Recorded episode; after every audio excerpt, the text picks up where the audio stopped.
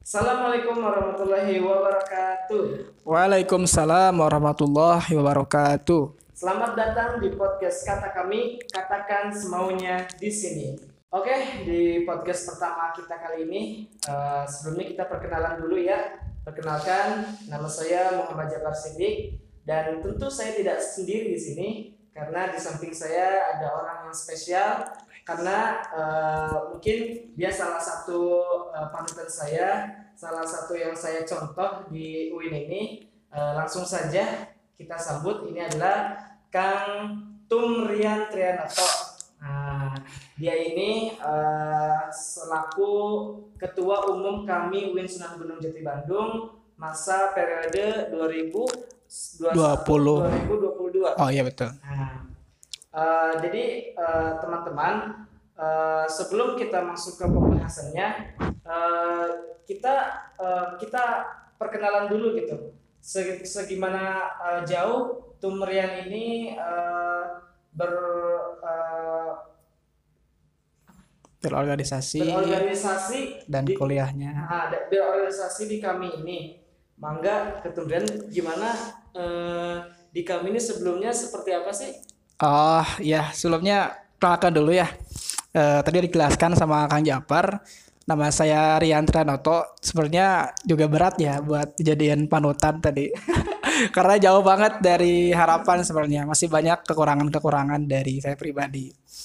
Kalau cerita tentang organisasi di kampus tentunya eh, pertama organisasi yang saya ikuti ya di kami ya pertama di awal masuk kuliah sudah mengikuti kami sejak awal semester 1 gitu. Kemudian tahu kami dari mana?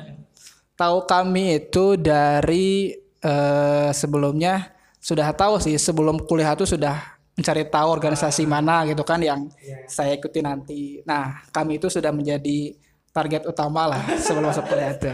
Jadi udah dari jauh-jauh hari sudah tahu itu kami ya? Betul, tahu. Jadi sudah uh, tahu lah ah. setidaknya dari luarnya terlebih dahulu sudah tahu gitu. Terus ah. uh, setelah tahu kami uh, yang membuat Tumrian ini tertarik sehingga ingin masuk di kami itu apa sih? Pertama uh, di kami itu lingkungannya ya. Lingkungannya, lingkungannya uh, cukup baik. Saya lihat orang-orangnya ya selain akademis juga mereka uh, aktivis. aktivis tentunya terus yang menjaga nilai-nilai Islam gitu kan. Ah, iya. Dalam pergaulan juga kita lihat baik gitu ya ikhwan akhwat di ada hijabnya gitu kan. Terjaga gitu. Nah uh, saya kira saya membutuhkan lingkungan seperti itu gitu di kampus uh, saat ini terutama kampus kan pergaulannya uh, heterogen gitu kan ya meskipun gitu ya. bebas meskipun UIN Islam tapi kan nggak juga menjamin kita bisa istiqomah gitu kan. Nah di kami ini adalah wadah kita buat istiqomah gitulah jadi mencari lingkungan yang baik supaya kita tuh bisa terjaga gitu ya. Nah, Tidak seperti itu. Di uh, apa di perkampusan yang sangat bebas gitu. Betul, betul sekali. Terus dari awal masuk kami sehingga sekarang jadi ketum ini uh, apa ya? Tahapan-tahapan itu seperti apa sih? Yang Tumrian rasain di kami itu seperti apa selama ini? Wah, kalau bicara rasa nano-nano gitu ya. Karena banyak sekali ya. Pertama uh, tentunya sama lah kayak kader-kader lain. Uh, jadi ikut panitiaan gitu kan. Pokoknya merasakan bagaimana perihnya jadi uh, ikutan kepanitiaan dalam setiap agenda. Terus juga uh, diseru-seru senior gitu kan lain sebagainya. Nah, itu yang dinikmati gitu yeah. menjadi uh, ketua pelaksana apalagi acara-acara daurah ya, yang menyita tenaga waktu dan lain sebagainya Nah, itu sudah saya rasakan gitu di menjadi anggota uh, yang sebenarnya di kami itu sudah saya lalui gitu. Jadi kalau awal-awal masuk kami ini departemen apa nih kemudian Dari awal kaderisasi. Kaderisasi sampai sekarang. Iya. Anda apa? Anda mau kominfo. Kominfo. ah. Jadi dari awalnya udah dari kaderisasi. Kenapa tertarik di kaderisasi gitu? Karena uh, tertarik mengkondisikan orang gitu, uh, mengolah sumber daya sekalian apa? Ya? Membina ya sekalian apa? Mengimplementasikan psikologi gitu. Nah, nah, nah ini yang menarik teman-teman nih berhubungan psikologi uh, apa ya Tumran ini jurusannya psikologi nah kenapa sih milih psikologi itu padahal kan banyak jurusan-jurusan lain di di UIN itu kan ya iya betul kenapa harus psikologi di psikologi terutama uh, ya pertama kita bisa memperbaiki diri dulu gitu mengetahui diri psikis ya ah psikis kepribadian kita kemudian setelah kita tahu perbedaan kita kita kan bisa enak kan bergeraknya mau ke mana gitu kan sesuai dengan diri kita seperti apa.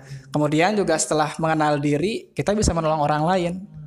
Menolong orang lain secara psikis, secara psikologisnya. Terutama lihat dari zaman sekarang kan banyak orang yang terganggu psikisnya kan, mentalnya dan lain sebagainya. Nah, itulah. kalau sekarang lagi uh, masa serba online gitu kan ya, psikis uh, mahasiswa ini sangat berbeda gitu semangat kuliahnya juga udah bukan kayak awal-awal semester 1 hmm. semangat datang pagi-pagi sekarang mah kan simpan HP orangnya nggak ada off cam gitu. betul betul betul.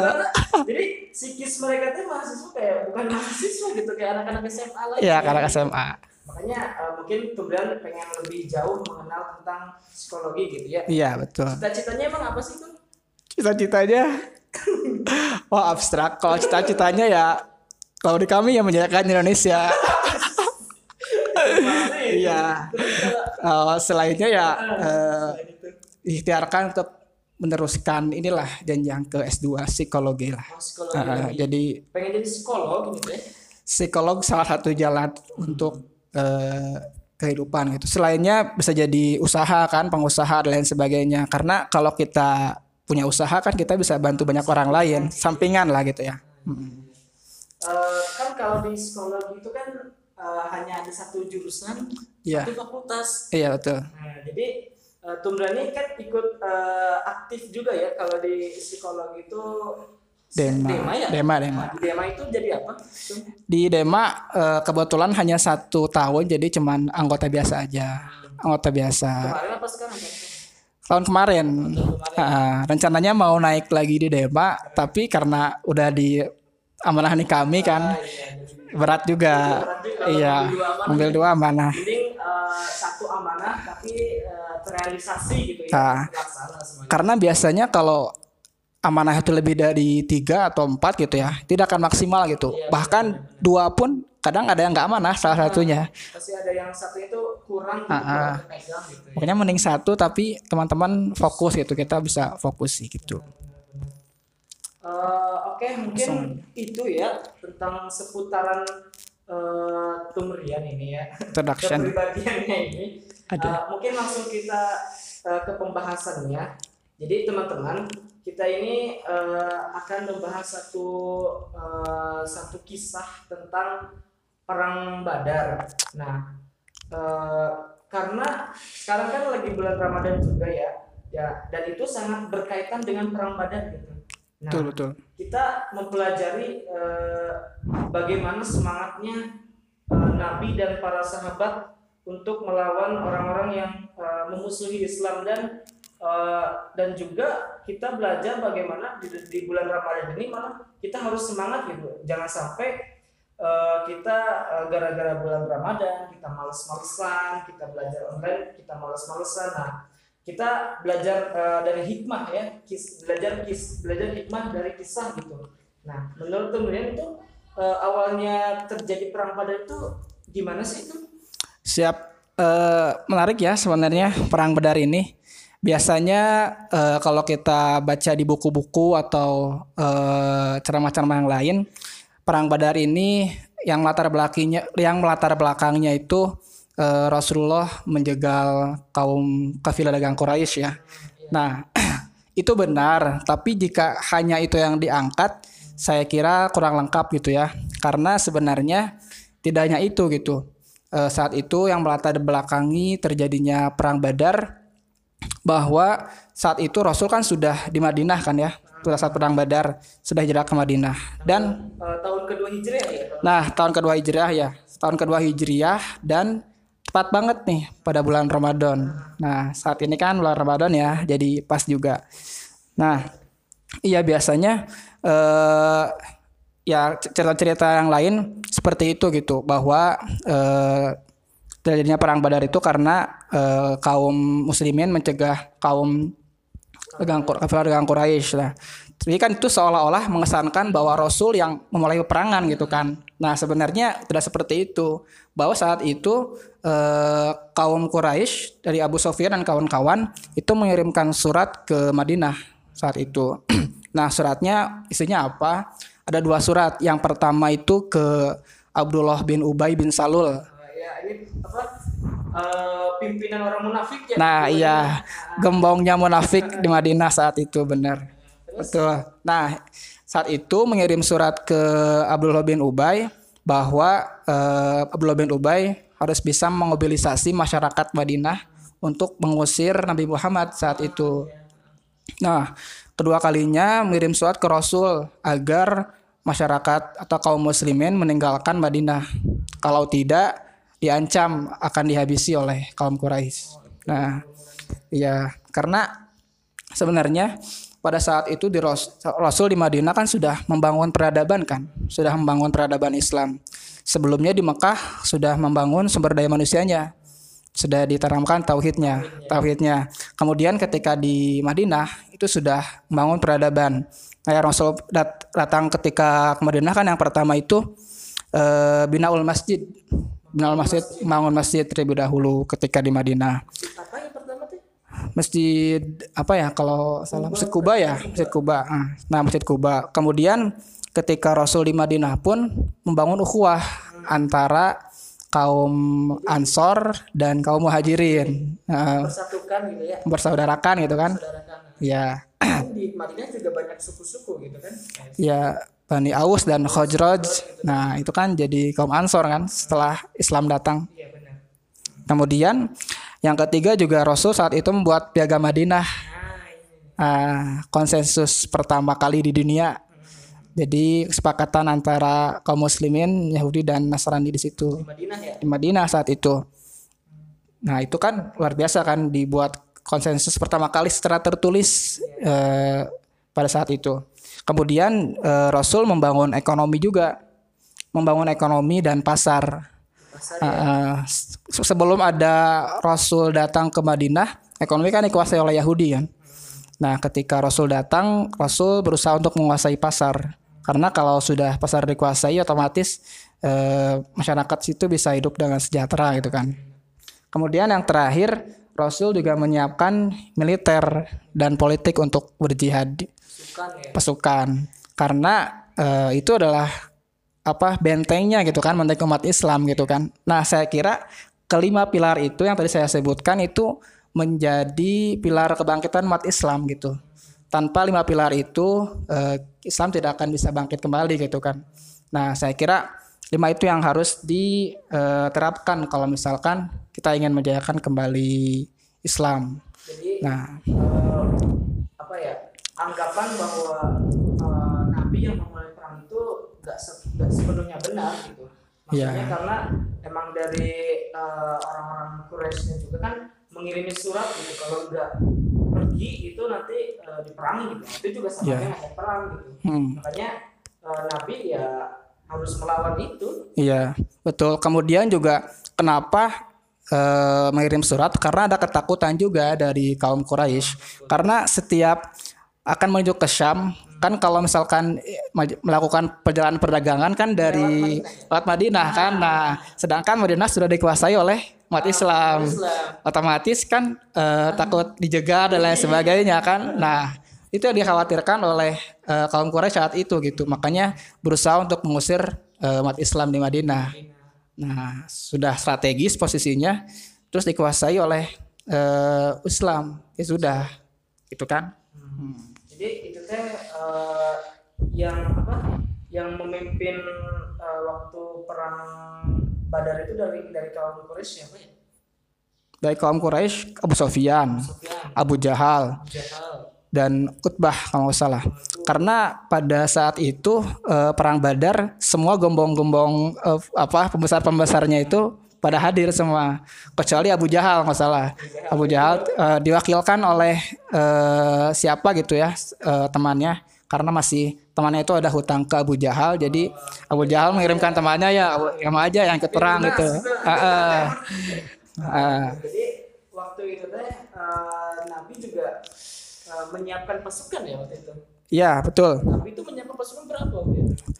Nabi itu menyiapkan pasukan sebanyak 300 313 kalau ya 313 kalau dalam kitabnya Rahitul Maktum Syekh eh, Safi Rahman Barakfuri ada yang bilang 313 lebih tapi yang paling sahih ya 313 karena eh, pada saat itu sebenarnya tidak niat perang.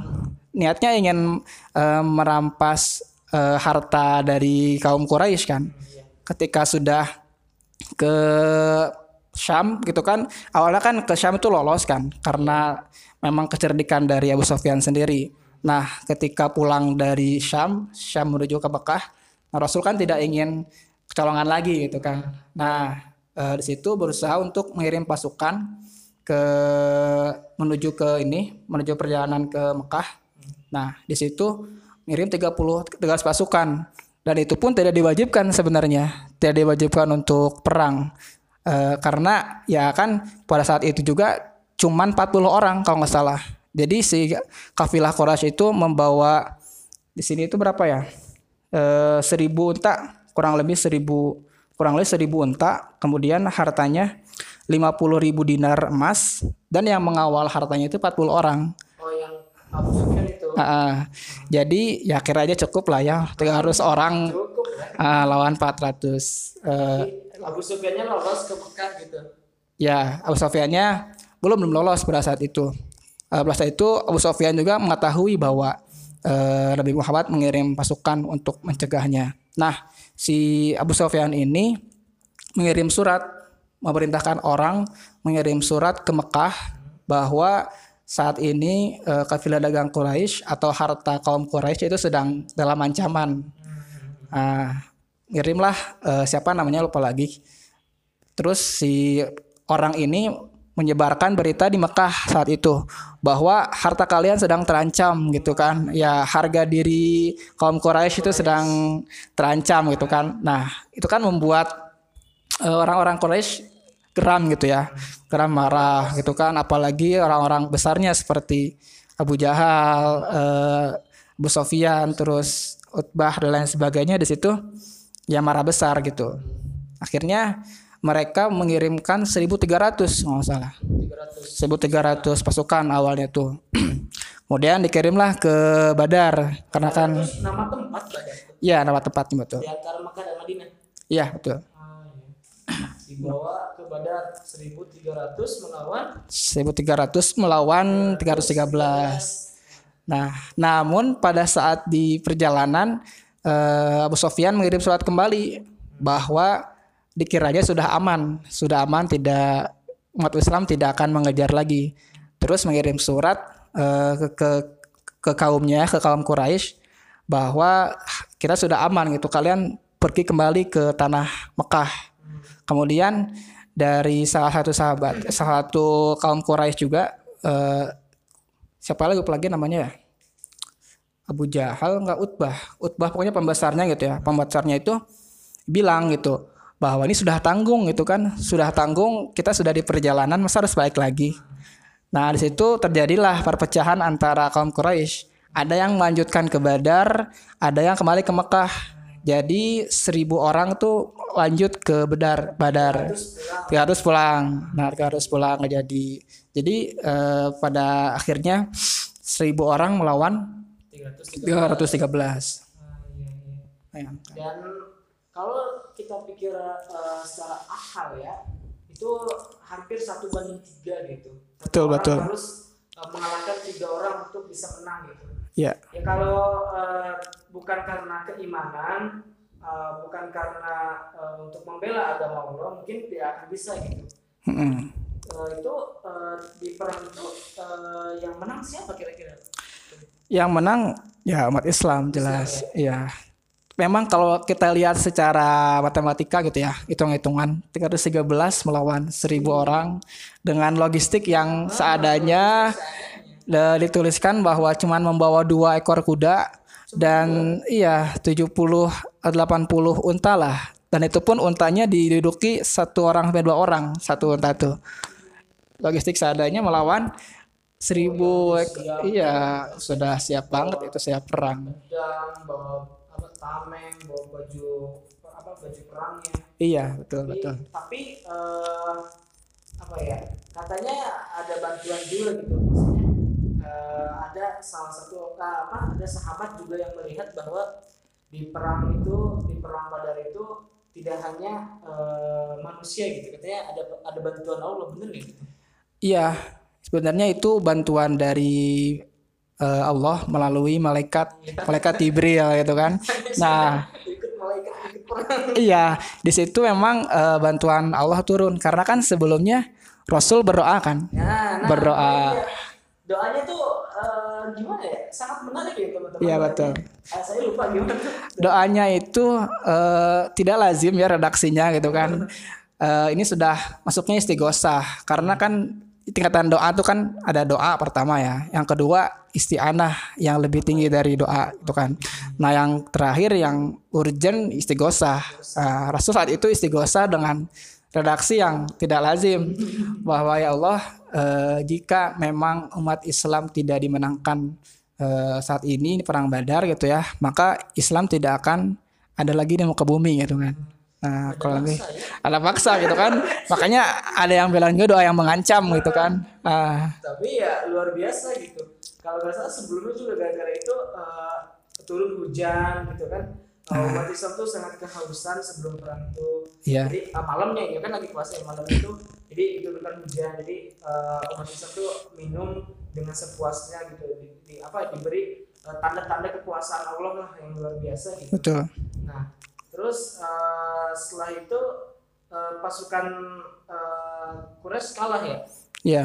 Tapi sebelum itu ingin mengkaji juga ya hikmah kemarin ya istighosah sebenarnya kalau kita lihat eh, konteks saat ini istighosah digunakan untuk apa gitu kan? Kemarin waktu bukan kemarin sudah lama gitu ya. Istighosah digunakan untuk final sepak bola. Kalau tahu kan timnas saat itu kan istighosah Istighosah eh, sama kiai gitu kan. Ini mau pertandingan bola kok istighosah Oh, jadi istighosah tuh digunakan eh, buat yang penting-penting. buat penting betul untuk yang urgent dan eh, berkaitan dengan agama Islam. Saat itu kan Rasul sedang urgent kan, sedang dalam peperangan. Nah sekarang istighosah salah penerapan gitu kan di Indonesia. Istighosah, iya kurang tepat istighosah buat pernah sepak bola gitu kan, untuk duniawi. Kecuali ya untuk eh, doa untuk negara kita, misalkan ya Allah eh, tolonglah para ulama misalkan atau para, eh, sekarang kan jadi bencana kan. Nah tepat sih sebenarnya buat istighosah. Ulama juga banyak dikriminalisasi gitu kan. Nah saat itu saat saat ini gitu. sebenarnya cocok banget untuk istighosah sebenarnya. Kubro ya. Istighosah Tapi kubro. sekarang udah nggak boleh kumpul-kumpul nih. Iya betul. ya. Menyesuaikan lah. Menyesuaikan. Iya betul. Nah tadi kembali ke perang Badar tadi. Jadi eh, setelah eh, apa ya umat Islam menang gitu, eh, kan eh, Quraisy itu kan terkenal orang-orang yang sangat kuat gitu, orang-orang yang sangat hebat gitu dalam berperang gitu orang-orang Quraisy. Tapi bisa kalah gitu, sangat memalukan sekali gitu. Kalahnya dengan eh, pasukan yang hanya di kalau dibilang mah eh, jauh lah dari pasukan mereka yang Iya. apa yang yang seribu melawan 313 dengan eh, apa ya dengan peralatan yang lengkap gitu. Hmm. Nah itu kira-kira eh, kena mental ya. Kena- Mental illness ya mereka. bisa jadi, bisa jadi. Jadi sampai mungkin sampai dendam sama Rasulnya eh, mereka pulang dengan kesal gitu ya. Iya. Eh, yang apa yang terbunuh itu eh, siapa saja sih maksudnya Eh, dari pembesar Quraisy itu yang terbunuh? Eh, ayahnya Hindun kan. Ayah Hindun kan yang nantinya si Hindun ini balas dendam terhadap ah, ah, di perang Uhud kan membunuh eh, Hamzah pamannya Nabi Muhammad gitu. Nah, itu itu nyuruh juga budak ya. Iya, itu emang berpengaruh banget sih si ayahnya Hindun, tapi saya lupa lagi namanya siapa.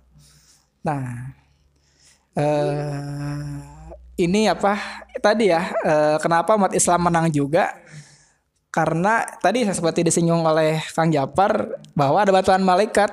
Nah, bantuan malaikat ini bukan kayak Jibril turun apa menggunakan sayapnya gitu kan. Tapi memang ada orang yang tidak diketahui entah siapa. Nah, itu ikut berperang gitu. Jadi bukan kayak malaikat turun bukan sayapnya gitu kan. Iya, ikut perang gitu kan. Tapi emang ada orang, ada manusia gitu yang ikut berperang dan sahabat juga tidak tahu itu siapa. Nah, itu bantuan dari hasil dari istighosah juga. Kalau kita lihat dari Quran surat uh, Al-Anfal ayat 9 itu kan. Nah, itu hasil ijabah dari doa istighosah Rasul bahwa uh, ditolonglah untuk uh, oleh para malaikat saat itu. Jadi uh, bukan semata-mata uh, apa ya uh, murni dari orang-orang Muslim, tapi Betul. Uh, perang Badar ini juga uh, dibantu oleh pasukan-pasukan Allah, prajurit-prajurit Allah. Karena ya itu hasil dari doa Nabi tadi gitu. Kalau kalau memang benar murni itu mungkin ya ya mungkin bisa saja menang, cuman kan uh, dari kaum muslimin juga banyak yang tewas gitu. Tapi uh, nyatanya malah uh, kebanyakan dari kaum muslim itu bisa berjuang bertahan gitu Iya. dan uh, kokoh dan kuatnya gitu mempertahankan iman gitu Mm-mm. kan udah mereka juga dulu kan di Makkah sebelum ke Madinah uh, sering disiksa gitu ya Iya. orang-orang Islam tuh sehingga mungkin mereka uh, sudah udah kuat lah istilahnya uh, buat melawan itu juga kan katanya ada uh, di perang Badar tuh ada seorang apa anaknya yang udah Islam tapi bapaknya masih kafir Si gitu. kafir ya. Uh, apa melawan bapaknya sendiri Iya. saudara sendiri Betul betul. kerabat kerabatnya sendiri ya. Betul betul ya. jadi uh, mungkin bukan masalah di apa ya di Kerabat. kekerabatan persaudaraannya tapi ini membela tentang agama Allah gitu Betul betul. bahwa ya mereka udah menyerang Islam gitu menyerang secara Hmm. langsung mau memusnahkan gitu Betul kalau, betul. kalau uh, umat Islam yang berdiam diri gitu ya udah kita habis tapi uh, Nabi itu nggak bisa gitu maksudnya Nabi uh, membela Nabi me- membuat strategi membuat siasat gimana caranya umat Islam ini bisa menang gitu Hmm. di Mekah juga eh di Madinah juga setelah uh, kemenangan itu banyak yang masuk Islam juga mungkin ya Iya, banyak yang masuk Islam terus juga lebih disegani oleh bangsa Arab saat itu gitu kan. Heeh. Eh, karena ya kemenangannya sangat inilah mencolok gitu kan. Karena jumlah sedikit terus jumlah mereka banyak, masa bisa menang gitu kan. Nah, itu membuat kekagu- kekaguman dari bangsa Arab sekitar gitu. Jadi jangan dipikir kalau bahwa yang banyak itu, yang kuat itu pasti menang enggak. Betul, betul. Di surat Al-Baqarah nih, ya? Kami fiatin qalilatin galabat fiatan katsiratan biiznillah gitu. Masya Allah. Maksudnya seberapa banyak eh, pasukan eh, berapa banyak pasukan yang banyak itu kalah sama pasukan yang kecil dengan izin Allah gitu. Betul, betul. Karena eh, ya walaupun sedikit tapi eh, umat Islam ini eh, berperang ini bukan karena nggak bukan hanya karena dunia gitu, tapi dijanjikan oleh Allah itu surga gitu. Betul, betul. Dan siapa yang mati syahid di jalan Allah maka dia akan mendapatkan surga dan eh, maka eh, apa dia akan terjamin lah gitu. Iya. Menang itu sebuah kemuliaan, mati itu sebuah kesahidan gitu. Iya. Jadi luar biasa ya. Eh, bagaimana sih eh, Nabi ini, Nabi Muhammad ini memotivasi para sahabat sehingga eh, apa ya pasukan yang sekecil ini bisa memenangkan pasukan yang banyak gitu. Apakah ada eh, pembinaan terlebih dahulu sebelumnya atau ada arahan-arahan Nabi atau eh, bahwa eh, apa ya yang yang memotivasi sahabat itu Nabi itu seperti apa sih? Sebenarnya eh, ketika perang Badar itu kan kurang lebih 80 orang dari Muhajirin gitu kan. 70 orang dari Ansor dan sisanya dari kaum Khajrat kalau nggak salah. Nah, di situ kan kaum Muhajirin sudah jelas kan tauhidnya sudah dibentuk oleh udah kuat ya sejak di Madinah gitu kan. Ya ketika diajak perang juga eh, langsung gitu ya sudah siap karena sudah siap secara mental, secara tauhidnya. Nah, yang membuat takjub itu adalah kaum Ansor sebenarnya. Kaum Ansor itu kan tidak wajib perang karena dalam bayat Akobah yang pertama perjanjiannya eh, kaum Ansor itu tidak wajib melindungi Nabi atau melindungi Islam jika di luar perkampungannya, jika di luar Madinah. Sedangkan kan perang Badar di luar Madinah. Tapi eh, Ansor ini berani gitu kan, berani untuk eh, berperang di perang Badar. Padahal kan tidak wajib gitu kan. Uh, uh. itu saat bin saat bin Muaz gitu kan eh, pemimpin dari Ansornya mengatakan eh, saya siap ya Rasul gitu jika memang eh, ini yang terbaik jika memang ini perintahmu jika ini perintah Allah maka eh, kami siap gitu untuk berperang di perang Badar luar biasa sekali gitu kan. Baru berapa pak? Berapa? Dua dua hijriah kan? Baru dua tahun. terus kemudian itu pun sedang puasa juga. Nah ayat tentang eh, apa perintah tentang bukan perintah ketika kejadian tentang perang Badar itu pun eh, itu adalah puasa pertama kali puasa pertama kali umat Islam. Ketika turun ayat puasa eh, ayat Baqarah ayat 283 ya nah kemudian langsung diharapkan dengan perang Badar Ah, serangan jihad bagaimana tidak luar biasa kan lagi lagi puasa pertama kali langsung dapatkan dengan perang. Nah, emang sejarahnya di bulan Ramadan ini adalah hikmahnya kita tidak boleh berleha-leha gitu kan. Sebenarnya banyak juga peperangan di bulan Ramadan juga. Ada perang Al-Qadisiyah saat itu ketika menaklukkan Persia. Kemudian Yang Persia. Iya, itu kan di luar Ramadan juga. Eh, saya lupa tahunnya berapa. Ketika zaman Umar atau Abu Bakar ya. Nah, itu pun bulan Ramadan gitu kan. Sebenarnya banyak sekali futuhat-futuhat, kemenangan-kemenangan Islam yang Allah berikan pada saat bulan Ramadan. Nah, jadi eh, salah satu hikmahnya juga di bulan Ramadan ini kita eh, jangan terlalu eh, terlena gitu. Betul. Emang ada apa yang bilang kalau tidur itu berpahala? Iya. Doif itu. doif itu hadisnya ya. Hadisnya doif itu. Bikin malah, malah, malah, bikin males ya. Iya, mana itu doif Masa banget. tidur dari pagi tidur sampai sampai berbuka gitu ya. Iya, Jadi jangan sampai terlena lah sama eh, ucapan-ucapan yang seperti itu. betul. Emang tidur, emang mungkin tidurnya orang berpuasa itu berpahala, tapi ada pilihan lain gitu, baca Quran itu lebih berpahala gitu. Apa Betul, eh, betul. ikutin kajian, dengerin ceramah, lebih produktif di rumah. Tilawah juga. Ah, jadi eh, silakan buat target-target lah gitu ya. Jangan sampai di bulan Ramadan ini malah bermalas-malasan gitu. Padahal dulu ketika itu Nabi juga eh, banyak peperangan-peperangan tuh di- dilakukan di bulan Ramadan gitu. Iya, Karena saking eh, mungkin eh, semangatnya semangat bulan Ramadan ini luar biasa gitu. betul. Nah, jadi eh, dari kisah tadi, dari kisah perang Badar ini, kira-kira hikmahnya apa sih? Tum? Hikmahnya eh, yang utama adalah ketika misalkan ikhtiar dunia sudah tidak sanggup lagi kan ketika di perang Badar ya sudah tidak inilah tidak rasional gitu kan. Nah, saatnya kita untuk ikhtiar langit gitu kan. Nah, ketika memang sudah tidak ada harapan, ketika memang sudah pergerakan kita dibungkam, misalkan saat ini gitu kan, ketika sudah penguasa-penguasa zolim menguasai negara kita gitu kan. Nah, eh, jika memang seperti itu kondisinya, ya tidak lain dan tidak bukan kita hanya mengandalkan Allah Subhanahu Wa Taala gitu kan. Karena ya emang jumlah tidak berpengaruh juga terhadap kemenangan Islam. Yang terutama adalah tauhid dan memang eh, keikhlasan. Terus juga permintaan tolong kepada Allah Subhanahu wa taala. Nah itulah yang harus eh, dilakukan oleh umat Islam jika ingin kembali memenangkan Islam saat ini. Jadi itu ya teman-teman, eh, jika eh, sesuatu yang tidak mungkin itu eh, kita lakukan, maka eh, kita bisa berikhtiarnya itu meminta kepada yang maha memungkinkan, tidak bisa memungkinkan eh, sesuatu yang tidak mungkin gitu, yaitu Allah gitu. Jadi betul. eh, jangan sampai ketika kita melihat sesuatu atau masalah di depan mata kita eh, sesuatu itu tidak mungkin dilakukan kita jangan cepat menyerah gitu. Karena masih ada Allah gitu. Allah itu selalu ada Allah itu tempat kita berdoa Allah itu tempat eh, terkabulnya suatu doa gitu. Iya. iya karena budaya karena sekali gitu.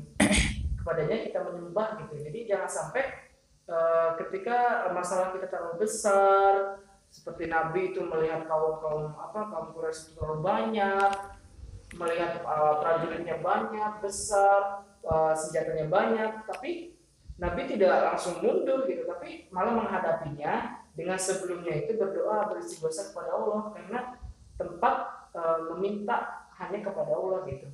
Jadi Tuh. itu mungkin ya, itu ya. Iya. Uh, hikmah utamanya gitu kan. Banyak hikmah lain gitu kan tadi kayak jangan malas-malesan juga kan bulan Ramadan. Iya benar. Betul Jadi, betul. Ada lagi nggak yang mau disampaikan itu sebelum kita tutup ini episode pertama ini? Uh, saya kira benar uh, bulan Ramadan ini adalah bulan ijtihad bulan jihad gitu kan kalau zaman dulu bulan jihad. Kalau dulu memang konteksnya jihad peperangan gitu kan melawan uh, kaum kafir tapi mungkin dalam Ramadan kali ini kita berjihadnya melawan hawa nafsu. Ah, itu malah yang paling sulit yang paling sulit itu kan uh, perang terbesar. Nggak ada nah, tetap kalau iman kita lemah juga ya kita nggak bisa nyalain setan juga. Iya. Yang penting diri kita berarti. Iya. Apa-apa kesambung dikit setan. Iya kan? Apalagi di belanggu kan luar Ramadan. Jadi uh, harus men, apa? Kita berperang melawan hawa nafsu. Hawa nafsu sendiri sebenarnya. Nah, itu sih. Oke, mungkin itu terakhir dari podcast pertama kita. Mungkin itu yang bisa uh, kami sampaikan di podcast pertama ini. Mohon maaf apabila ada kekurangan. Kita ketemu lagi di podcast selanjutnya. Betul. Podcast kata kami katakan semaunya di sini. Sekian. Assalamualaikum warahmatullahi wabarakatuh.